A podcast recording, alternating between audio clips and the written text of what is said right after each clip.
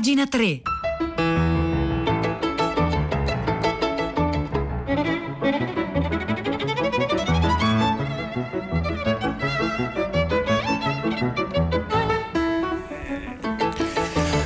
Buongiorno, un caro saluto da Edoardo Camurri e benvenuti a Pagina 3, la nostra rassegna stampa delle pagine culturali dei quotidiani, delle riviste e del web. Oggi è venerdì 17 settembre, sono le 9:01 e noi iniziamo la nostra rassegna stampa ponendo una domanda di quelle insomma un po' complicate, anche un po' pericolose.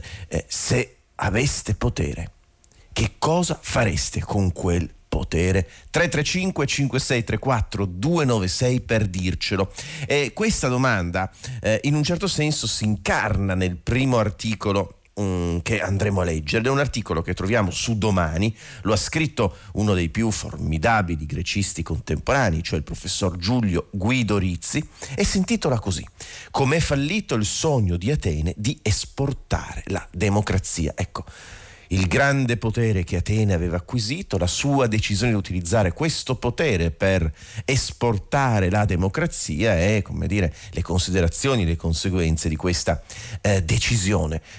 Appunto, la democrazia completamente inedita nella storia umana compare ad Atene con tutti i limiti che poi Guidorizzi descrive nel suo articolo, e quali sono le conseguenze di questa nascita. Sin dai tempi di Pericle gli atenesi hanno cercato di imporre il loro ordinamento utilizzando le armi. Alla fine sono stati sconfitti in un modo che ricorda quello che è successo in Afghanistan con i talebani. Questa è la sintesi che Domani fa l'articolo di Giulio Guidorizzi, che ovviamente insomma è più articolato, ecco, ha una complessità superiore rispetto a questa sintesi. Ma vediamo cosa scrive direttamente Guidorizzi su Domani. "Le scene terribili con cui si è conclusa la democrazia, le virgolette sono d'obbligo, afghana, ripropongono una domanda già tante volte fatta e che si rifarà ancora.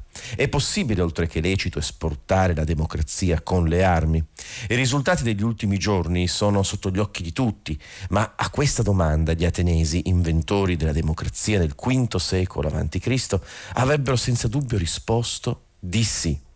Nel periodo d'oro della loro democrazia, cioè l'epoca di Pericle, essi tentarono di fare appunto questo con le altre città greche sulle quali estendevano la loro egemonia, portare il proprio sistema politico ovunque potessero, con risultati catastrofici dato che alla fine persero la guerra contro Sparta e per qualche tempo anche la loro democrazia". Ecco, ma è interessante leggere questo articolo di Giulio Guidorizzi non solo, come dire, perché la storia d'Atene risuona con quanto sta capitando in Afghanistan, ma anche perché ci consente di assistere all'eccezionalità greca, la nascita di questa forma di governo che davvero fu una assoluta eccezione che poi, come dire, si mantenne carsicamente fino alla nascita del concetto di democrazia moderna. Atene, scrive sempre il professor Guidorizzi su Domani, vale la pena di ricordarlo, era capo di una coalizione militare formata da decine di alleati, città o isole, che si era costituita per fronteggiare il ritorno offensivo dell'immenso impero persiano. Si potrebbe dire una specie di NATO dell'epoca, in cui non vi era dubbio su chi dettasse la politica estera. Atene, pur non possedendo risorse smisurate, fu una città-stato in grado di sprigionare una forza stupefacente. Poche decine di migliaia di atenesi furono per 50 anni capaci di dominare il Mediterraneo con un modello istituzionale che nessuno mai prima aveva trovato. Poi a sconfiggerli furono le lance degli spartani, le contraddizioni interne al loro sistema. Il professor Guidorizzi in questo articolo, che un'intera pagina di Domani descrive le caratteristiche della democrazia ateniese, ma insomma e continua poi a ragionare su questi punti. La politica ateniese fu quella di esportare la loro democrazia ovunque si potesse fare, armando la fazione popolare delle varie città e portandola al governo con il sostegno della loro invincibile flotta. Atene, scrive un po' più avanti Guidorizzi su Domani, era fondata sulla libertà di ogni cittadino, sull'uguaglianza davanti alle leggi e sulla libertà per tutti di dire quello che volesse.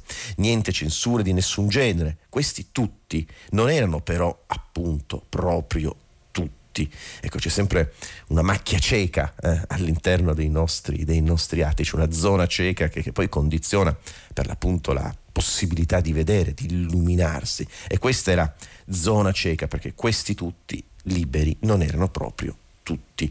Dalla vita politica, scrive Guidorizzi su Domani, erano escluse le donne, gli stranieri anche se residenti e gli schiavi.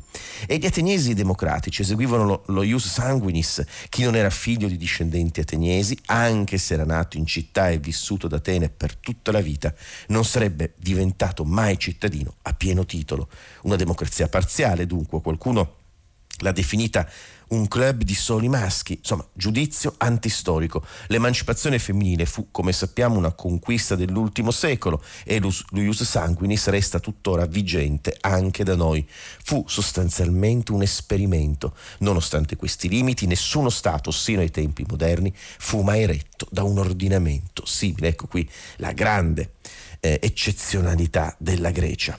Pericle prosegue il suo discorso, e qui appunto Guidorizzi poco prima citava il famoso discorso di Pericle, che è un discorso che in una certa misura sancisce i principi e l'eccezionalità della democrazia greca.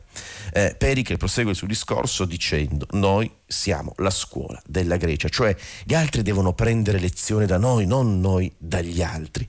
Un modello assoluto, difficilmente però chi pensa di essere il maestro rinuncia ad ammaestrare gli altri, e così facevano gli ateniesi, non sempre per esportare ideali. Pensavano che se si abitua alla massa la libertà e si tolgono di mezzo i tiranni, il resto viene da sé, il popolo capirà e chi lo difende meglio. Ovviamente per questo modello non ha retto, l'ho già spiegato il professor Guidorizzi, è stata un'eccezionalità che poi, come dire, si è rimanifestata millenni dopo, no? Con la nascita della democrazia moderna, nascita, come dire, sempre contraddittoria, difficile, ma è scontata, sempre sostenuta da diverse zone cieche per l'appunto che le danno corpo. Il problema poi di Atene fu quello che la democrazia costava, e quindi per mantenere un sistema democratico fu costretta in un certo senso a diventare imperialista e a porre tasse agli alleati. Era un sistema che non si riusciva a sostenere, ma insomma quello che per Pericle era il migliore dei modelli di Stato riempiva d'orgoglio gli atenesi, ma non tutti, perché anche ad Atene la democrazia aveva i suoi nemici che tentarono più volte di rimettere a posto l'inquieto demos. Fuori di Atene c'era chi preferiva le proprie oligarchie, per quanto oppressive, in difesa delle antiche leggi. Allora interveniva l'armata ateniese finché fu in grado di farlo. Ma insomma ci sono molti spunti in questo articolo che il professor Giulio Guidorizzi scrive su Domani, ci prova, come dire, a dare profondità storica anche a quello che capita, anche a quello che noi leggiamo sui giornali, appunto quando per esempio affrontiamo e proviamo a ragionare sulla crisi afghana. Detto questo, al 335 5634 296 la domanda di oggi è la seguente: se aveste potere, che cosa fareste?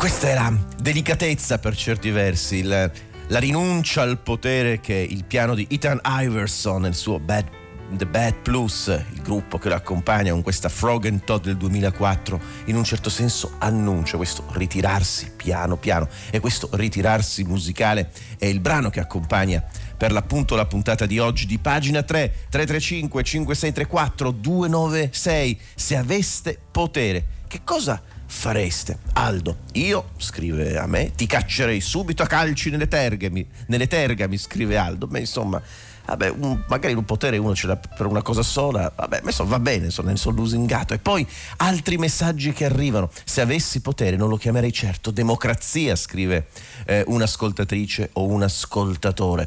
Io, se fossi Dio, penso che mi ritirerei in campagna come ho fatto io. Questa è una citazione di Giorgio Gaber, che Giorgio da Trieste appunto ci regala questa mattina al 335 5634 296. Invece adesso io saluto Pietro del Soldà. Buongiorno Pietro.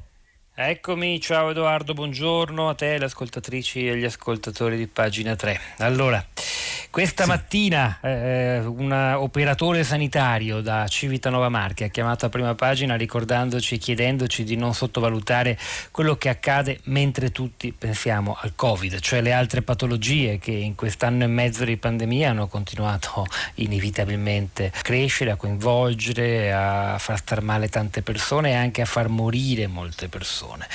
Non voglio dire nella indifferenza, e tuttavia con il rischio che perfino nelle strutture sanitarie italiane ci sia stata una sottovalutazione o comunque la necessità di concentrare risorse economiche, umane e posti letto per combattere il Covid-19, dimenticandoci che delle prime cause di morte al mondo, cioè i tumori, le cardiopatie e le altre patologie di cui gli italiani continuano a soffrire, che forse sono state combattute di meno in questo periodo. Noi dunque cerchiamo di gettare un po' di luce su questo mondo, le altre malattie durante il Covid, con persone che hanno dati, esperti sanitari, medici ospedalieri, a partire dalle 10 in diretta. Se avete storie, testimonianze, difficoltà di curare o prevenire patologie, cose che vi sembrano significative da raccontare, da condividere, noi ci siamo in diretta dalle 10.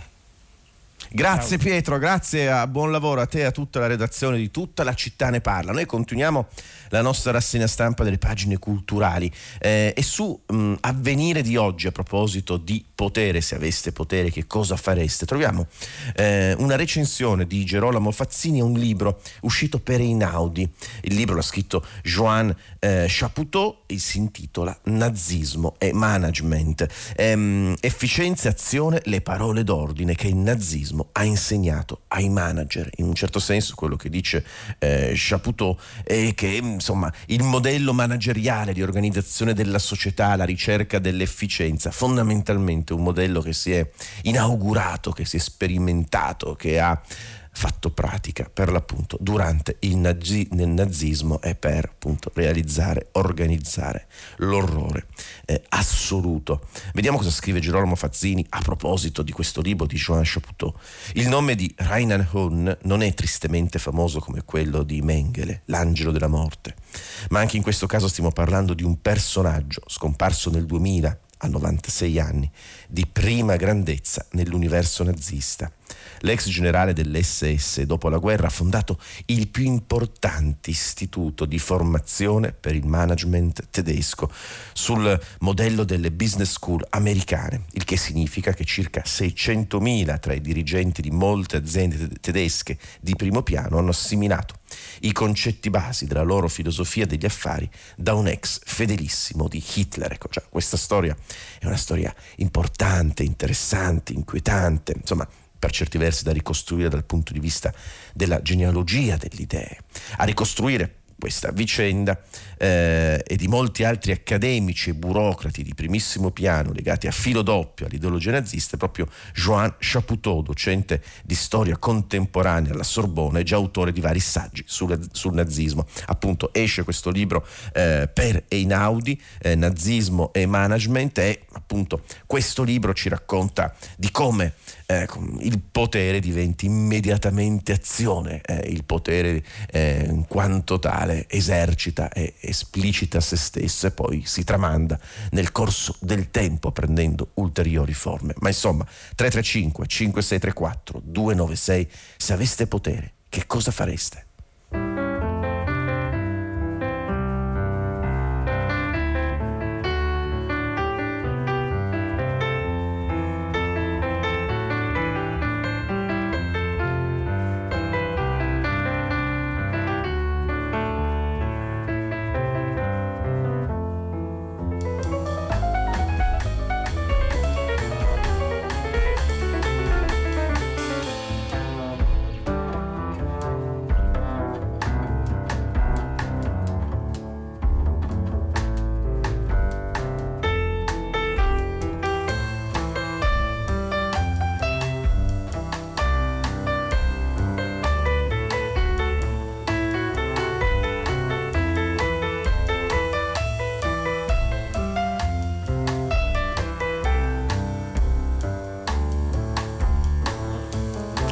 È il contrabbasso di Ray Anderson e la batteria di David King si sono presi il potere, no, di accompagnare il pianoforte di Ethan Iverson in questa Frog and Toad, questo brano del 2004 che accompagna la lettura delle pagine culturali di questa mattina. A pagina 3 voi, se aveste potere, che cosa fareste? 335-5634-296, arrivano tanti messaggi. Ecco, io mi prendo il potere di dirvi: non usate gli emoticon per i vostri messaggi, perché se usate gli emoticon per i vostri messaggi non riusciamo proprio a pubblicarli, non sono leggibili, ma tanti messaggi arrivano e sono leggibili. E come Sergio ci scrive: se avessi un enorme potere lo userei per darlo a tutti. E poi ancora, ma noi abbiamo potere, ci scrive un'altra ascoltatrice, un altro ascoltatore, Ste da Parma: fermerei la produzione di armi e affini. Quindi usare il potere per negare ogni potere, perché come cantava De André non esistono poteri buoni.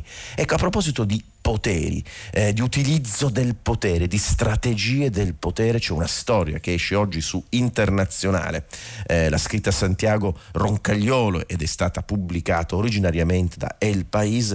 È la storia di Abimael Guzman, l'intellettuale del terrore.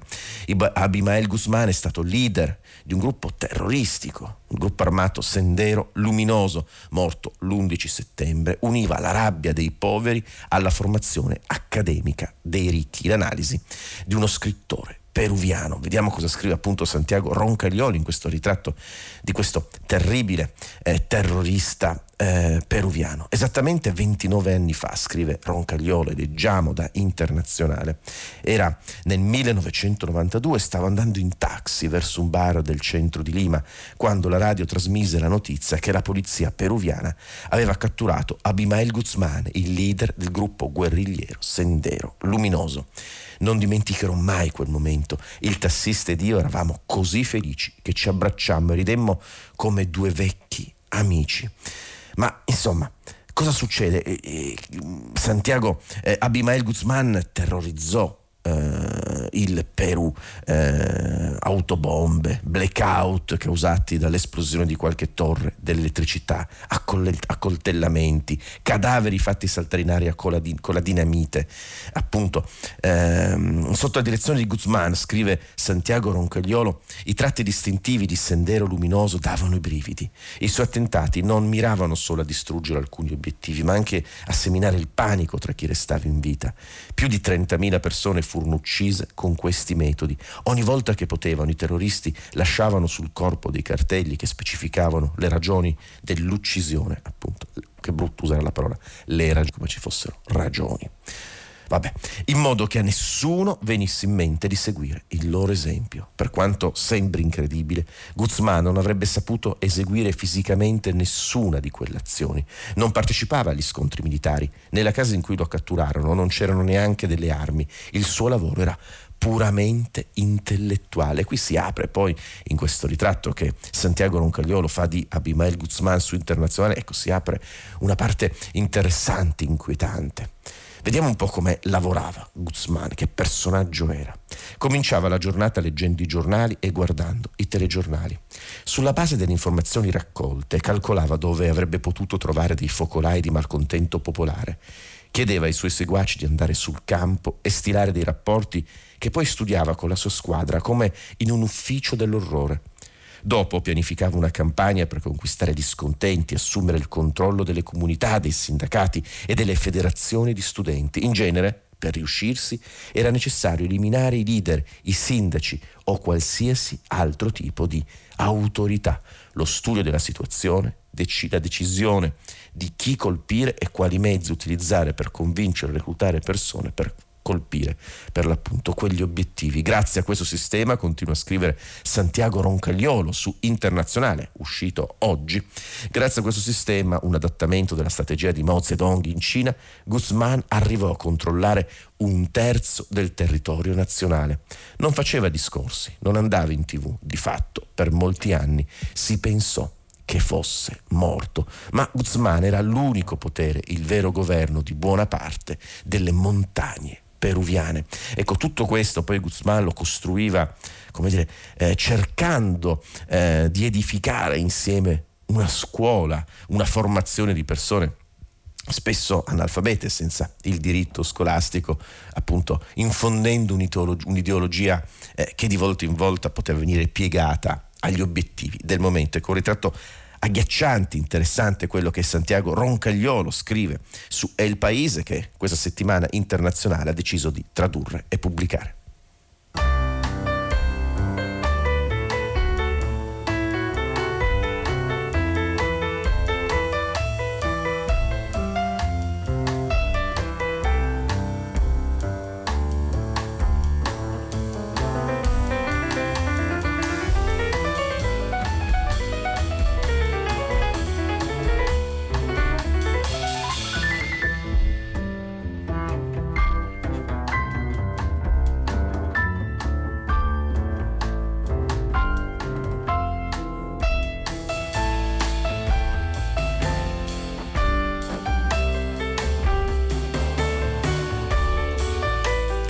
Quanti messaggi questa mattina al 335 5634 296. Se aveste potere, che cosa fareste?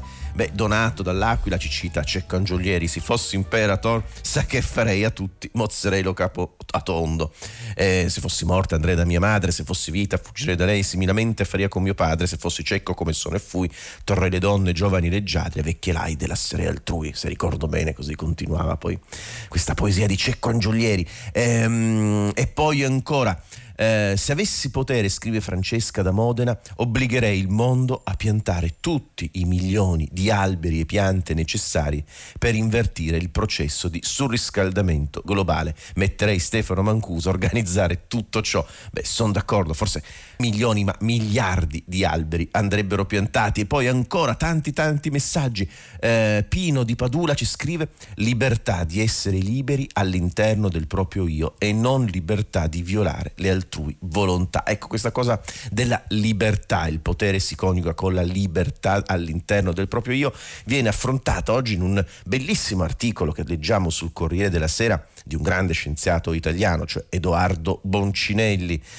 Affronta proprio il tema della libertà umana, del libero arbitrio. Lo fa in una pagina, per l'appunto, in cui, anche con una grande capacità di divulgazione, ricostruisce un po' il dibattito, i temi che nel corso di questi millenni si sono affacciati a proposito della questione della libertà, perché possiamo dire io, nel nostro agire c'è sempre qualcosa che sfugge al determinismo, ed è un intervento che annuncia il Festival della Filosofia di Modena, Carpio e Sassuolo, che comincia oggi e che Radio 3 seguirà con Fahrenheit, con Uomini e Profeti, esattamente come Radio 3 che torna nelle piazze d'Italia segue anche Pordenone Legge. Ma vediamo cosa scrive Edoardo Boncinelli parlando di quasi qualsiasi cosa. È più facile dire cosa questa non è piuttosto che cosa è. Prendiamo la libertà, per esempio. Che cosa non è la libertà? A livello sociale essere liberi non vuol dire fare quello che ci pare, bensì non essere costretti a fare quello che altri vorrebbero farci fare solo perché lo vogliono. A livello individuale essere liberi non significa non seguire una traiettoria, ma cercare di conoscere il maggior numero possibile di traiettorie per poi scegliere la nostra e seguirla per quanto è ragionevole fare. A livello personale essere liberi non è ripetersi più o meno stancamente, ma trattare ogni giorno come se fosse il primo, e quindi la libertà è anche oblio, no? Capacità di ricominciare dimenticandosi tutte le strade che abbiamo già percorse. A livello, questo appunto una chiosa che faccio io, non nel testo di Boncinelli, a livello esistenziale essere liberi non è disperarsi per la mancanza di una improbabile libertà interiore, ma fare di tutto per trovarla e mettersi d'accordo con lei. Vedete, queste sono le prime righe di un articolo molto affascinante, pieno di esempi filosofici, esistenziali, scientifici, no? È l'idea appunto che la nostra libertà, il nostro senso di essere liberi nasca dal cervello. Il cervello è un sistema fisico, quindi deterministico, ma noi nello stesso tempo non possiamo pensare di rinunciare a quello che sentiamo profondamente radicato in noi, che è la libertà. E su tutto questo lavora molto bene Edoardo Boncinelli oggi sul Corriere della Sera.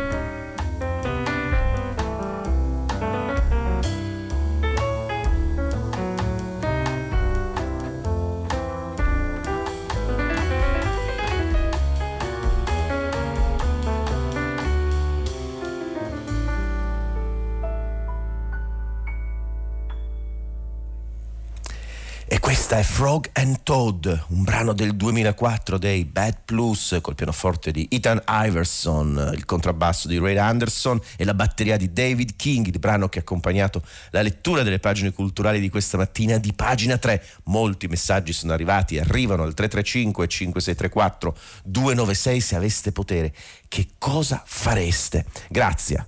Con grazia, scrive, lo dividerei subito con gli altri. E questo è un messaggio perfetto. E poi ancora altri messaggi. Se avessi potere, scrive Michele, obbligherei tutti ad ascoltare almeno il 50% del tempo invece di parlare senza ascoltare gli altri. E poi Rosa, fulminerei all'istante chi esercita violenza sugli altri. Davvero tanti messaggi stanno arrivando, vedete, se aveste potere che cosa fareste? Significa che uno, come dire, ci mettiamo nelle condizioni mentali di desiderare il potere, comunque di desiderare qualcosa. Ogni desiderio è il desiderio, per l'appunto, di un potere che ci manca, di una caratteristica che ci manca. E quindi, oltre alla libertà, anche il desiderio è un concetto chiave per questa riflessione. Sul desiderio troviamo su doppiozero.com un intervento prezioso di uno psicanalista, Luigi Zoja, proprio sul concetto di negazione e di desiderio, di limite e di superamento di quel limite. Perché dicono di no? Questo è il titolo dell'articolo di Luigi Zoja che leggiamo su doppiozero.com. Inizia così: esistono i desideri umani ed esiste la realtà. L'impossibilità di farli coincidere è forse il più antico tema comune fra le letterature che offrono un sollievo metafisico, quella permanente impossibilità. Spesso esaudire i desideri è così arduo da parere addirittura indesiderabile. La modernità, con la laicizzazione e l'enorme crescita delle conoscenze, aveva offerto però qualche risposta. Freud aveva detto molto chiaramente che la civiltà comporta sempre una repressione degli istinti. Tra il principio di piacere e quello di realtà bisogna trovare un equilibrio, per l'appunto l'equilibrio tra il desiderio, la realtà, tra la libertà e la necessità. È tutto un punto sottile, su cui poi si esercita quel potere che stamattina a Pagina 3 abbiamo provato a raccontare. Questa mattina, sempre insieme a Gabriele Cioni alla consola, Marzia Coronati in redazione, a Cristiana Castellotti, a Maria Chiara Berane Callacura, a Piero Pugliesi in regia, vi ringraziamo per aver seguito la nostra rassegna stampa. Vi do appuntamento con Edoardo Camurri domani mattina alle 9 come sempre. Grazie.